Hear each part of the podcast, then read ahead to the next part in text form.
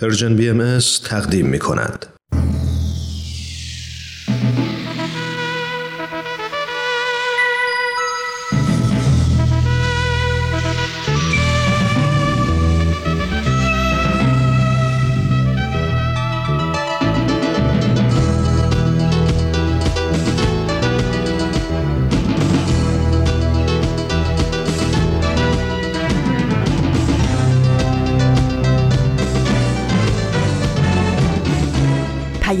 دوست. برنامه ای برای تفاهم و پیوند دلها.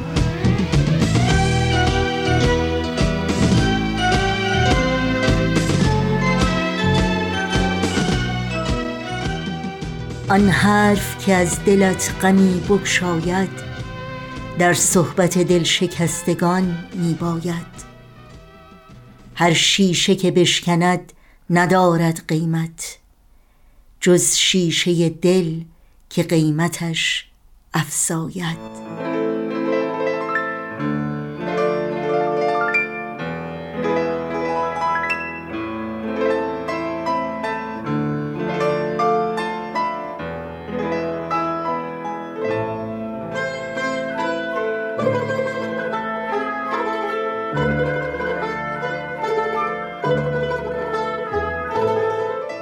درود پرمهر ما به شما شنوندگان عزیز رادیو پیام دوست. در هر سوی این دهکده جهانی که شنونده برنامه های امروز رادیو پیام دوست هستید امیدواریم سلامت و ایمن و سرفراز باشید و اوقاتتون سرشار باشه از امید و دلگرمی.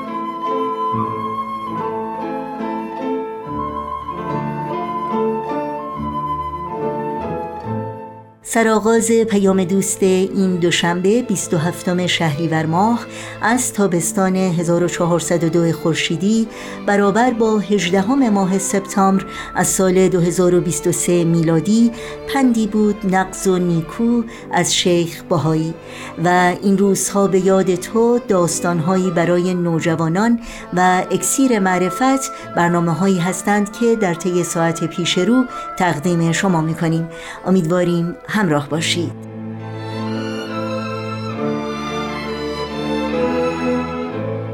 نظرها و پیشنهادهای خودتون رو هم در مورد برنامه ها با ما در میون بگذارید و از این راه در تهیه برنامه های دلخواهتون با ما همکاری کنید. ایمیل آدرس ما هست info at persianbms.org شماره تلفن ما 001 703 671 828 828 و شماره ما در واتساپ هست 001 847 425 79 98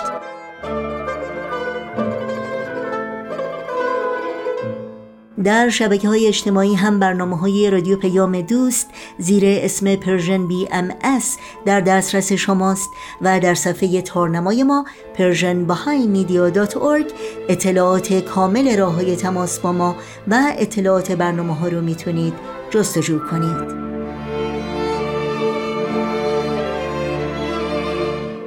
و برای دریافت خبرنامه سرویس رسانه فارسی بهایی تنها کافی است که در قسمت ثبت نام در خبرنامه که در صفحه نخست وبسایت ما در اختیار شماست ایمیل آدرس خودتون رو وارد بکنید تا اول هر ماه در جریان تازه ترین فعالیت های این رسانه قرار بگیرید.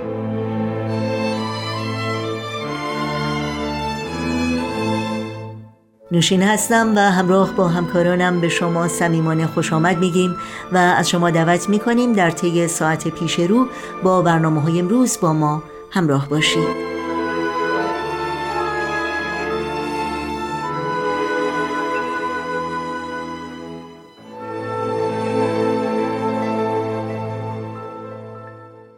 ما در کنار اخبار دردناک این روزهای سرزمینمون از جمله وخامت شرایط جسمانی معلم زندانی جعفر ابراهیمی در زندان قزل حصار آزار و شکنجه معصومه یاوری زندانی سیاسی در زندان دولت آباد اصفهان ضرب و شتم نرگس محمدی فعال برجسته حقوق بشر در زندان اوین و هزاران گزارش دیگر از دستگیری های خودسرانه و تفتیش منازل و مصادره اموال و زندان و شکنجه شهروندان ایران حکایت کولبرانی است که تنها به خاطر تهیه لغمه نان سالهاست که در مسیر مرزهای استانهای آذربایجان غربی، کردستان و کرمانشاه در میان کوهها و دره ها آنجا که تا سرپناهی امن و آشنا عمری فاصله است یا هدف گلوله های مرگبار و یا مورد ضرب و شتم و شکنجه و آزار و اذیت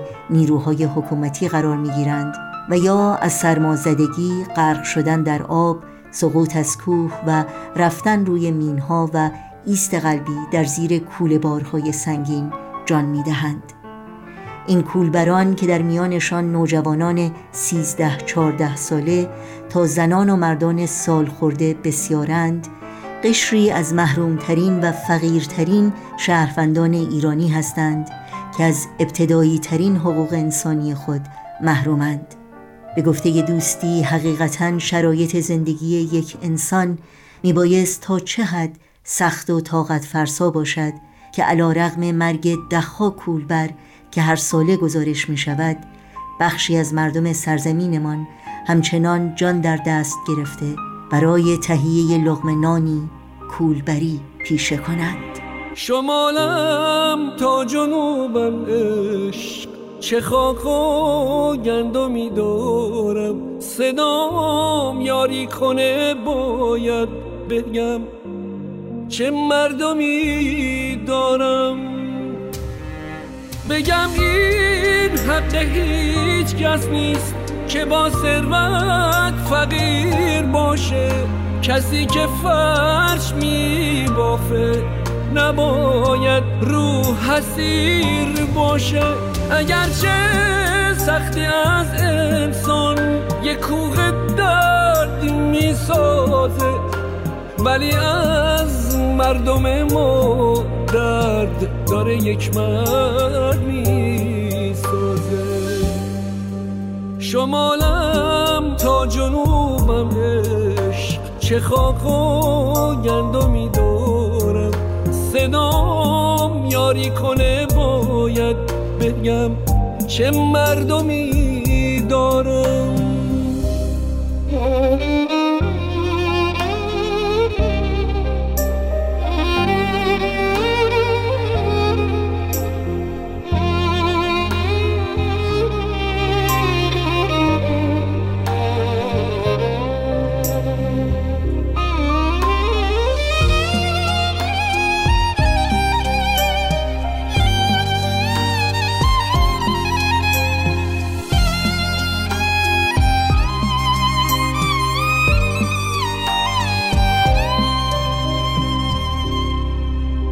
نگاه کن بچه های کار چجور تو آب و آتیشن؟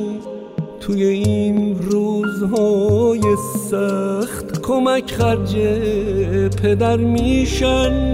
من و تو مردمی هستیم که گنج از رنج می‌سازیم. به این تاریخ خورشیدی به این فرهنگ می نازیم من و تو مردمی هستیم که آینده تو مشت ماست. که از هفتاد نسل قبل هزار استوره پشت ماست. شمالم تا جنوبم اش چه خاک و گندمی دارم. صدا یاری کنه باید بگم چه مردمی دارم.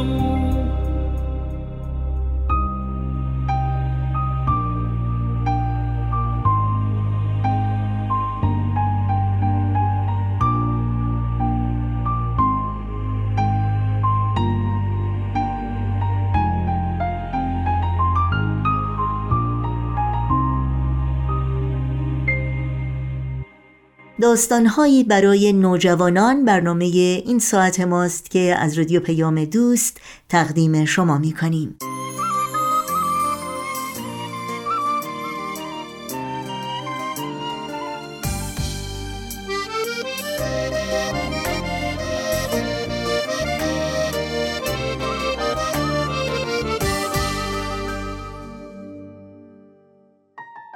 میگن قصه ها روایت دنیای خیال آدمان. من ولی فکر می‌کنم که نویسنده با بجا گذاشتن فکر و احساس تو ذهن و قلب خواننده ها به حیات خودش ادامه میده. تعمق روی احساس و افکار خودمون موقع شنیدن یا خوندن یک اثر و تحلیل شخصیت و اتفاقی داستان دو تا فایده بر ما دارن. یکی اینکه کمک می‌کنن درک بهتری از واقعیت دنیای اطرافمون داشته باشیم. دومم این که زبان قویتری برای تعریفش بهمون میدن. مخصوصا به ما نوجوانا که قوای تخیل و درکمون تو پویاترین نقطه زندگی قرار داره. پس گوش می‌کنیم و میاندیشیم به داستانهایی برای نوجوانان.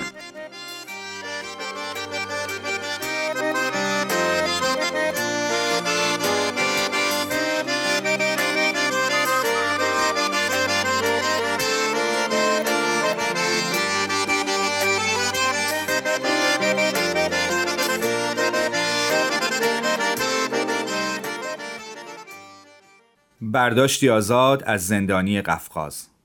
اثر لئو تولستوی. قسمت سوم. ژیلین و کاستیلین را به آغل بردند و به آنها شنل و چکمه کهنه‌ای که واضحا به سربازان روسی تعلق داشتند برای پوشیدن دادند و مقداری نان و یک پارچ آب برای خوردن. شب کند و زنجیر را از پاهایشان درآوردند و دوباره در آغل زندانیشان کردند. ژیلین و کاستیلین به مدت یک ماه به این شیوه زندگی کردند. اربابشان مدام میخندید و می‌گفت تو ایوان خوب من عبدال خوب. ولی غذایی که به آنها می‌داد غالبا بد بود. حتی چند بار مجبور بودند خمیر نپخته بخورند. کاستیلین مجدد نامه نوشت هیچ کاری نمی‌کرد به جز انتظار رسیدن نامه را کشیدن و قصه خوردن و بدخلقی کردن. زمانش را با چرت زدن در آغل و روز شماری کردن سپری می‌کرد. ژیلین به خوبی آگاه بود که قرار نیست نامش به دست کسی برسد. نامه دیگری هم ننوشت. با خودش گفت مادرم از کجا می‌خواد پول خونبهای منو جور کنه؟ تا حالاشم بیشتر زندگیش با پولی که من براش میفرستادم تأمین شده. اگه قرار باشه 500 روب جور کنه خیلی اذیت میشه. با توکل به خدا سعی می‌کنم از اینجا فرار کنم. سودزنان اطراف روستا قدم می‌زد و بدون آنکه شک کسی را برانگیزد دور و اطراف را زیر نظر داشت تا بتواند نقشه فرارش را بریزد. دستان ژیلین خلاق و توانا بودند و او مهارتش را با ساختن عروسک گلی و بافتن سبد چوبی نشان داد. یک آدمک گلی ساخت و با آن لباس تاتاری پوشاند و روی پشت بام قرارش داد.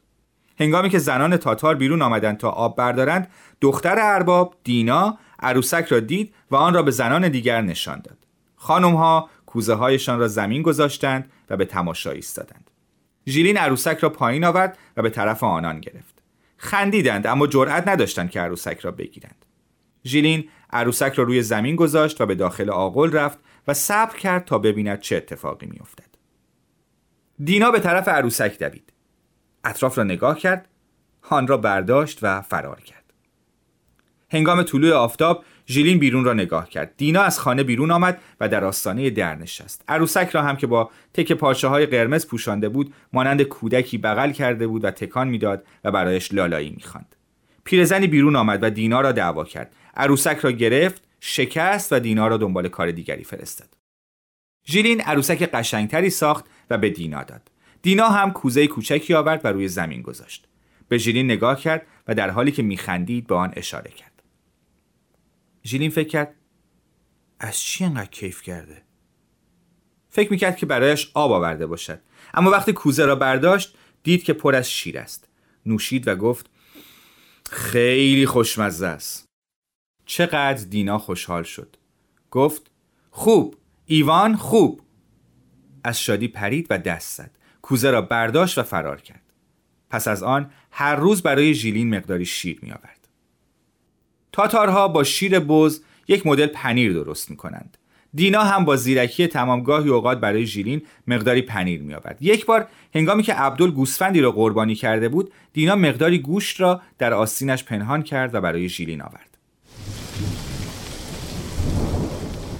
یک روز طوفان شد و باران به مدت یک ساعت آنقدر شدید بارید که سیل را افتاد آب تمام رودها گلالود شد قسمت کم عمق رود تا دو متر بالا آمد و جریان آب آنقدر قوی بود که سنگها را میغلطاند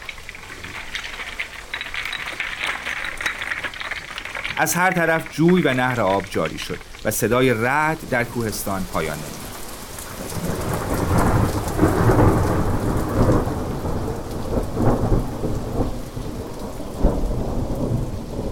هنگامی که طوفان قطع شد رودها در کوچه های روستا سرازیر شد. ژیلین اربابش را راضی کرد که به او یک چاقو قرض بدهد و با آن چند صفحه چوبی و یک استوانه کوچک ساخت و از آنها یک چرخ درست کرد. دو عروسک نیز ساخت و با تکه پارچه هایی که دختر بچه ها برایش آوردند با آنها لباس پوشاند. عروسک ها که شبیه زن و مرد روستایی بودند را در دو سمت چرخ محکم کرد. چرخ را در مسیر رود قرار داد تا جریان آب آن را بچرخاند و عروسک ها را به رقص درآورد. اهالی روستا از بچه گرفته تا زن و مرد همگی جمع شدند و می‌گفتند آه روس آه ایوان!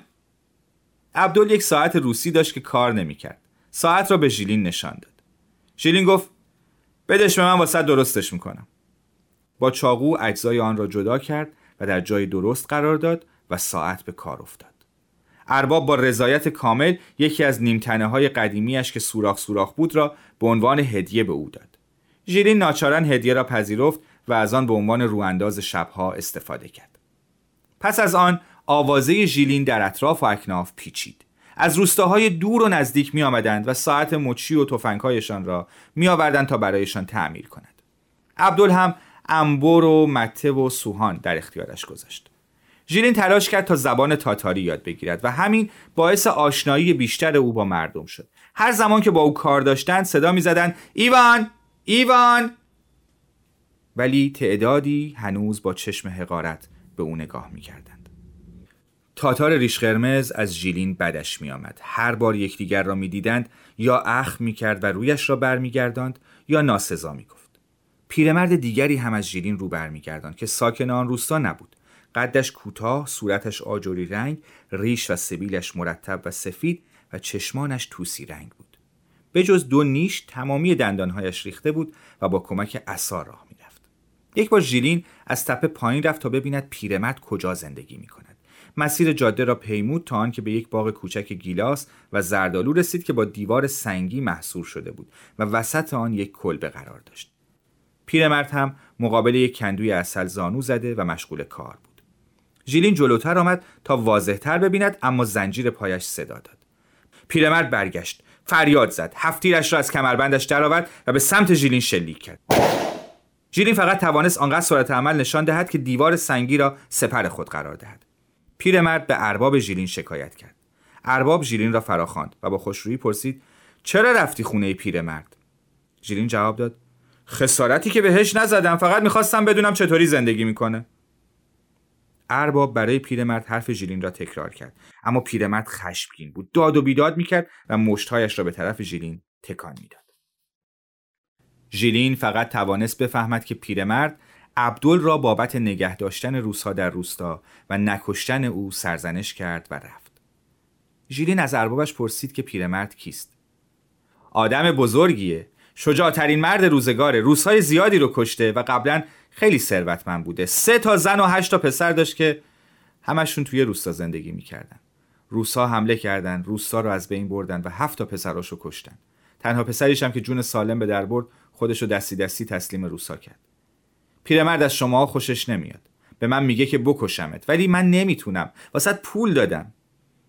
غیر از این قضیه هم بهت خو گرفتم. ایوان نه تنها نمیکشمت بلکه اگه بهت قول نداده بودم حتی نمیذاشتم از اینجا بری خندید و به زبان روسی گفت تو ایوان خوب من عبدال خوب عملکرد جیلین و کاستیلین رو چطور مقایسه می‌کنی؟ چرا پیرمرد اینقدر از این دو نفر منزجره؟ لطفا نظرتون رو تو کامنت ها واسمون بنویسید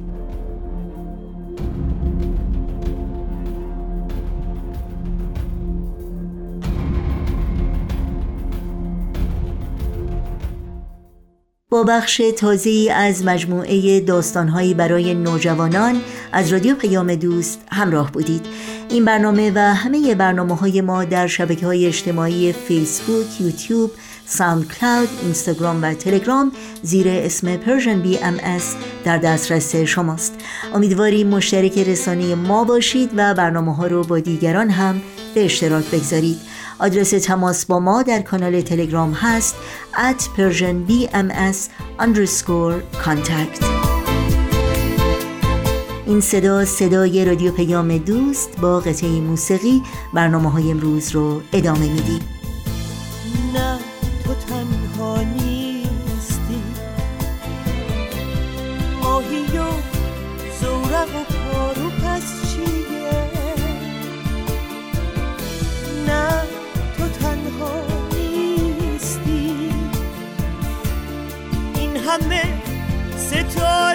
پس مالکیه نه تو تنها نیستی. خلوتت دلکده نقاشیه نه تو تنها نیستی. فکر آزادی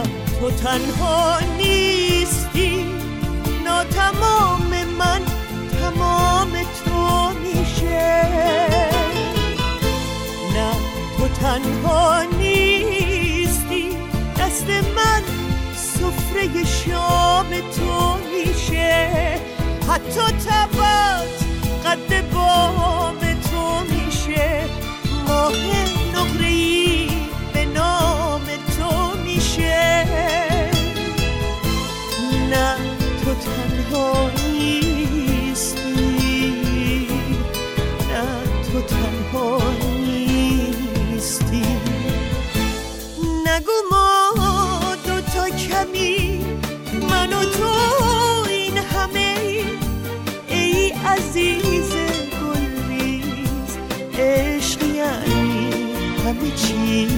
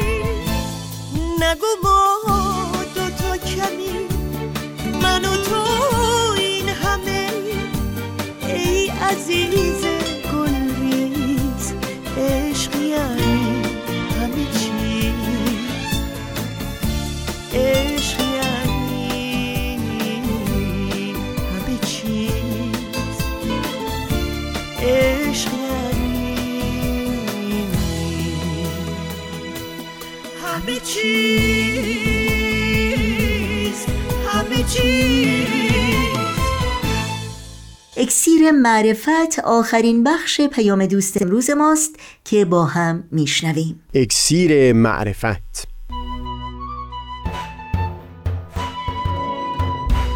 مروری بر مزامین کتاب ایقان این گفتار نقشی نو انگیزه حرکت. از تا همامه ازلی در شور و تغنیست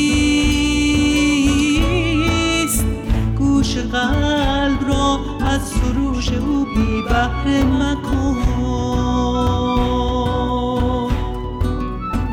از تا همامه ازلی در شور و تغنیست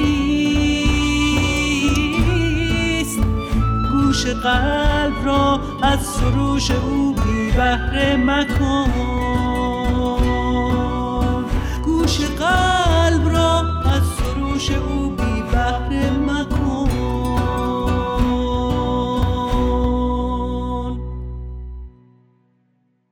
دوستان سئیل کمالی هستم. در ادامه گفتگومون در خصوص نقشی که متون ادیان ایفا می‌کنن در پدید آوردن معنا در زندگی آدمیان.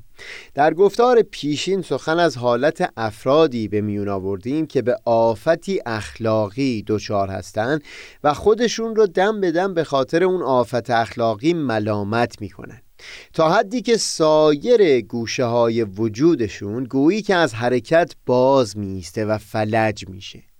از متون مقدس آین بهایی بیانی رو نقل کردیم که فرموده بودند انسان ها نه تنها باید نسبت به دیگران بلکه باید نسبت به خیشتن هم بخشاینده و با گذشت باشند.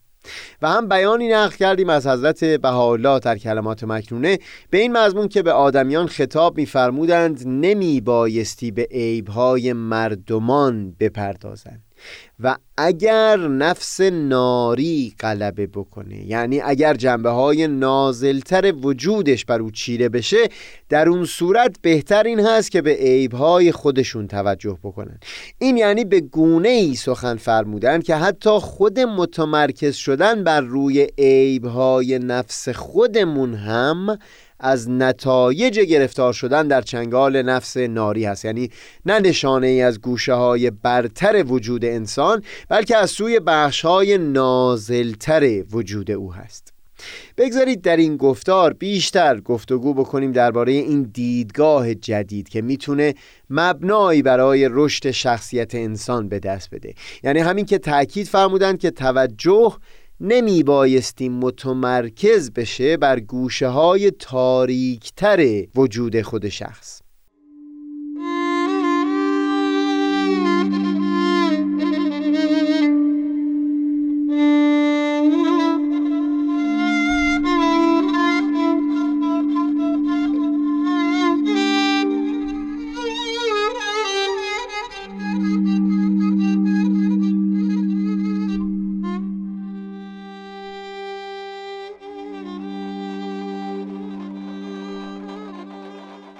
بسا که برخی کسان لازمه پیشرفت رو این دانسته باشند که ما عیبهای خودمون رو بدونیم و اونقدر نسبت به اون عیبها هوشیار نگه بداریم خودمون رو و اونقدر احساس بیزاری از اونها رو در دل خودمون پدید بیاریم تا همین نفرت از بدیها و کاستیها ما رو به سوی فراز پرتاب بکنه.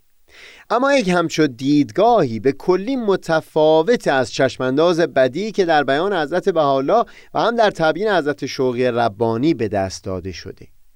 بله شاید همینطور باشه که یک فرد پس از توجه به کاستیهاش و بعد از احساس نفرت از اونها به پیش رانده بشه و شاید هم هر روز مدارج ترقی رو طی بکنه. اما مشکل اینجاست که همچو شخصی با چنین بینشی هر قدر هم پیشرفت کرده باشه.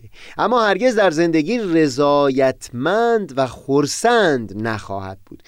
چرا که مشخصا همیشه در وجود آدمی کاستی هایی خواهد بود و هرگز روزی نخواهد رسید که این وجود آدمی از این کاستی ها توهی شده باشه. اگر بنا باشه محرک فرد برای پیشرفت. بیزاری از کاستی های خودش باشه. این بیزاری تا ابد ادامه خواهد داشت تا ابد. یعنی همواره تا پایان عمر. شخص برای اینکه انگیزه حرکت از جایگاه فعلی در دلش پدید بیاد میبایستی نسبت به کاستی های خودش احساس بیزاری بکنه و همون او رو به جلو سوق بده. بله حرکتی به پیش خواهد بود. منتها نه همراه با رضایتمندی و خورسندی بلکه همواره با آمیخته ای از نفرت و بیزاری از خود. این به هیچ وجه نمی‌تونه مسیر لذت بخشی باشه برای حرکت به سوی هدف در زندگی آدمی.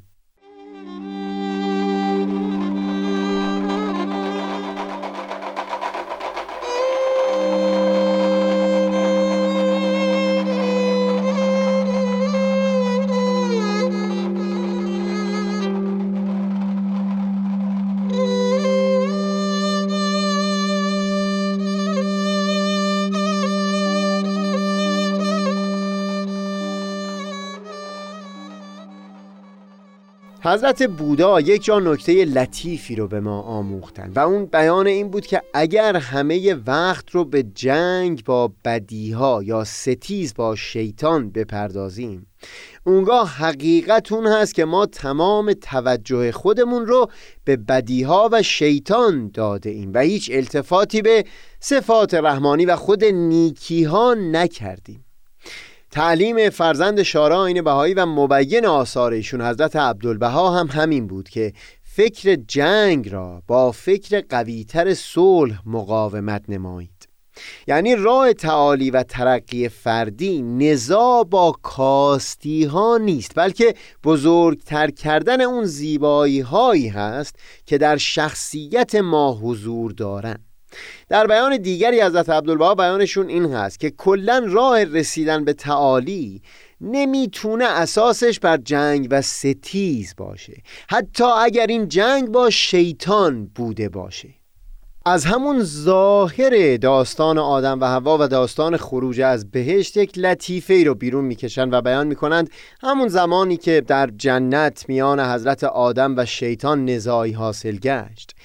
جمیع از جنت خارج شدند تا آنکه نوع انسان عبرت گیرد و آگاه شود که نزاع و جدال سبب هرمان است حتی با شیطان. مقصود من در اینجا تاکید بر این هست که انگیزه برای تعالی و رشد نمی‌تونه بناش بر ستیزه با خود و بر بیزاری و نفرت از خود باشه. تام پرایس یکی از روانشناسان بهایی معاصر که اهل آمریکا است مثال زیبایی می‌زد. بیانش این بود که ما وقتی وارد یک اتاق تاریک میشیم هرگز نمیگیم تاریکی رو محو کن بلکه میگیم چراغ رو روشن کن. یعنی ما اصولا با تاریکی ستیز نمی کنیم بلکه فقط روشنایی رو آغاز می‌کنیم یا بیشترش می‌کنیم برای کمتر و کمتر کردن تاریکی. همینو بس. در خصوص رشد شخصیت هم کافی توجهی به نفس خودمون بکنیم و اون چیز که در خودمون دوست داشتنی می‌بینیم همون رو به مرور رشد بدیم تا وسعت بیشتری پیدا بکنیم. اگر این چنین باشه هم همیشه دوستدار خودمون هستیم همیشه رضایتمند و خورسند هستیم و هم در این حال همواره به پیش در حرکت خواهیم بود. بی اون که حتی لحظه درنگ و توقف کرده باشیم.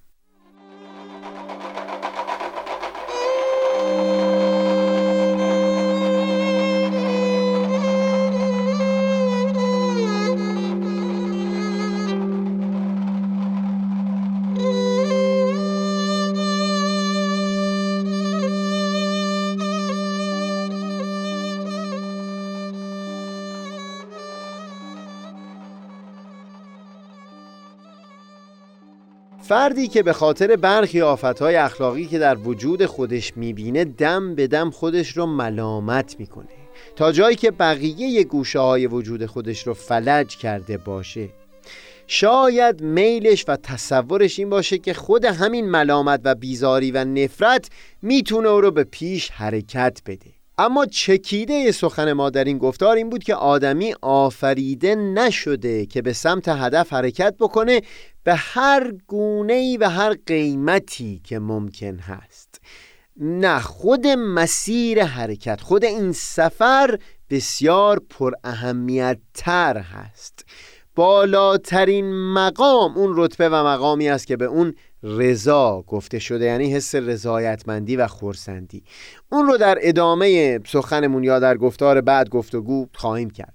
متون ادیان اصرارشون این بود که فرد میبایستی در طول مسیر حرکت به سوی هدف همچو خورسندی و رضایتمندی رو از خودش حس بکنه و با لحاظ کردن دیدگاهی که در این گفتار بیان کردیم فرد می‌تونه هم همواره در حرکت و سفر به سوی هدف باشه و از جایگاه فعلی خودش بخواد که بالاتر بره یعنی انگیزه در دلش باشه و هم در عین حال از خودش خورسند هم مانده باشه.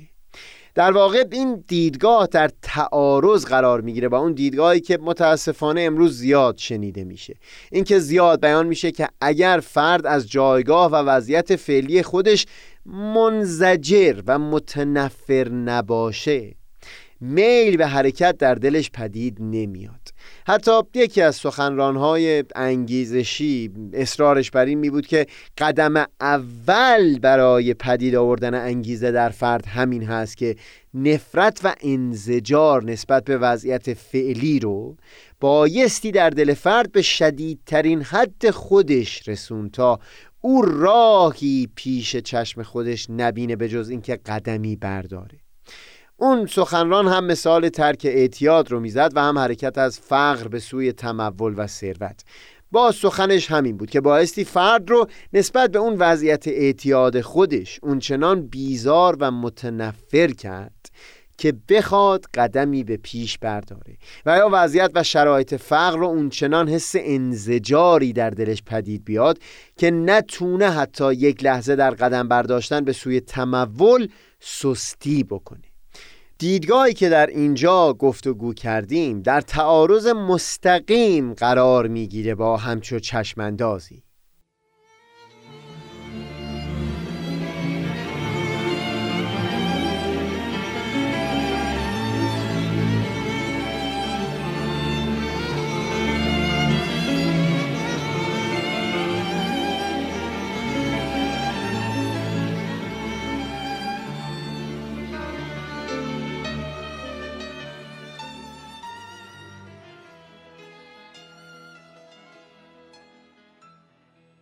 بگذارید داستانی رو نقل بکنم که از زبان یکی از اساتید خودم شنیدم.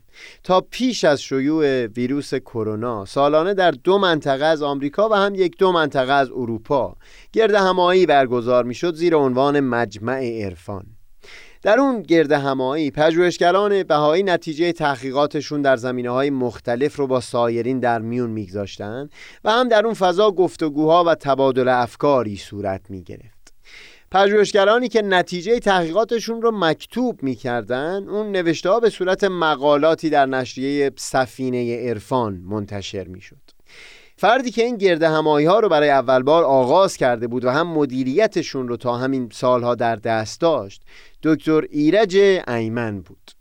دوست نازنینی که در بسیاری پیشرفت ها حق بزرگی بر گردن من داشته.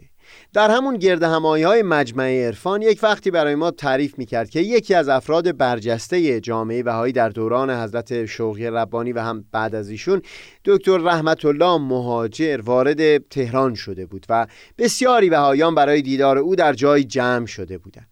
بعد از سخنرانی در بخش سوال و جواب یکی از بهایان صاف و ساده و صادقانه بیان کرد که جناب مهاجر من کاسب هستم. مغازه توی بازار دارم. اگر توی کارم دروغ نگم درباره جنسایی که میفروشم مبالغه نکنم و عیبی اگر دارن پوشیده نگه ندارم. اگه اینا نباشه نون زن و بچم رو نمی‌تونم در بیارم. جناب ایمن می‌گفت خوب به یاد میارم که دکتر مهاجر با شنیدن اون سخن صاف و صادقانه خندید و با همون لبخند و لب به اون فرد گفت حالا سعی کنید فردا یک دروغ کمتر بگید. این سوال و جواب با همین جواب سربسته که اندکی هم مزامیز بود و مشخصا ناکافی به نظر می رسید تموم شد. اما چند سال بعد روایت اون فرد چیز دیگری رو نشون می‌داد.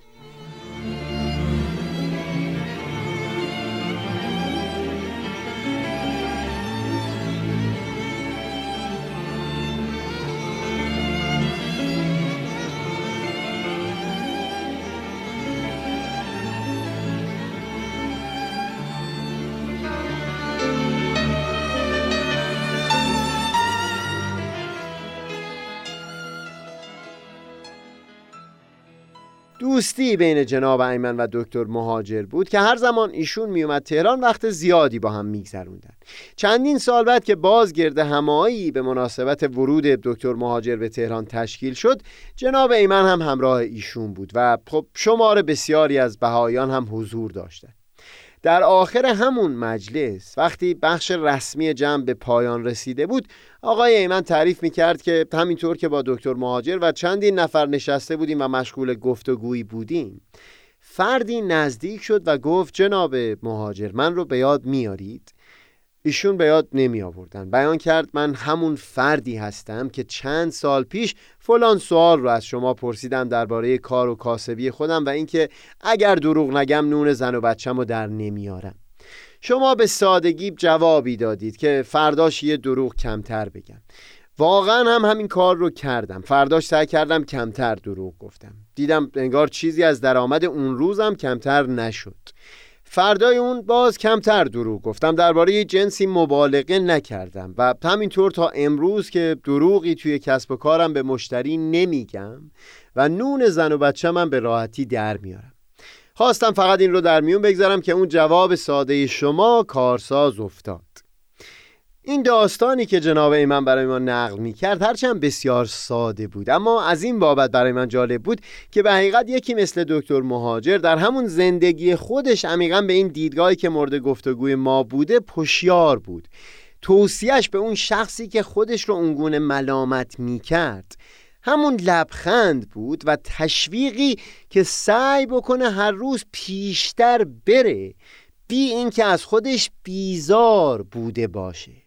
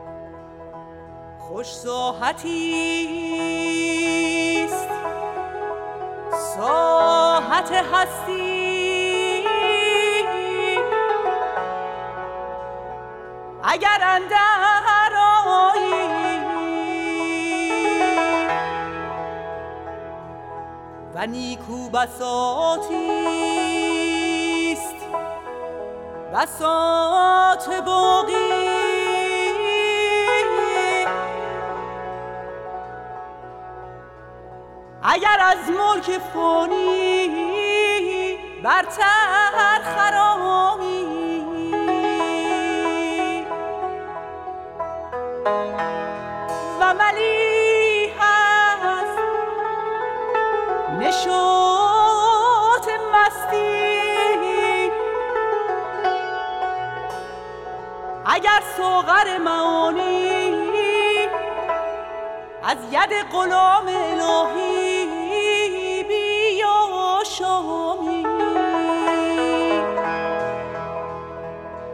اگر به این مراتب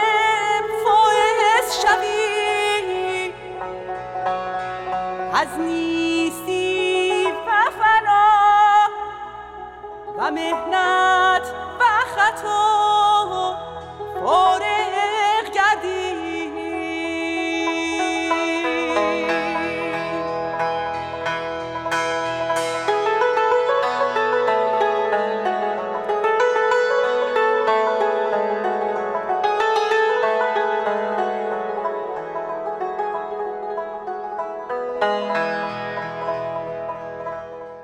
شنوندگان عزیز برنامه های این دوشنبه رادیو پیام دوست در اینجا به پایان می‌رسه.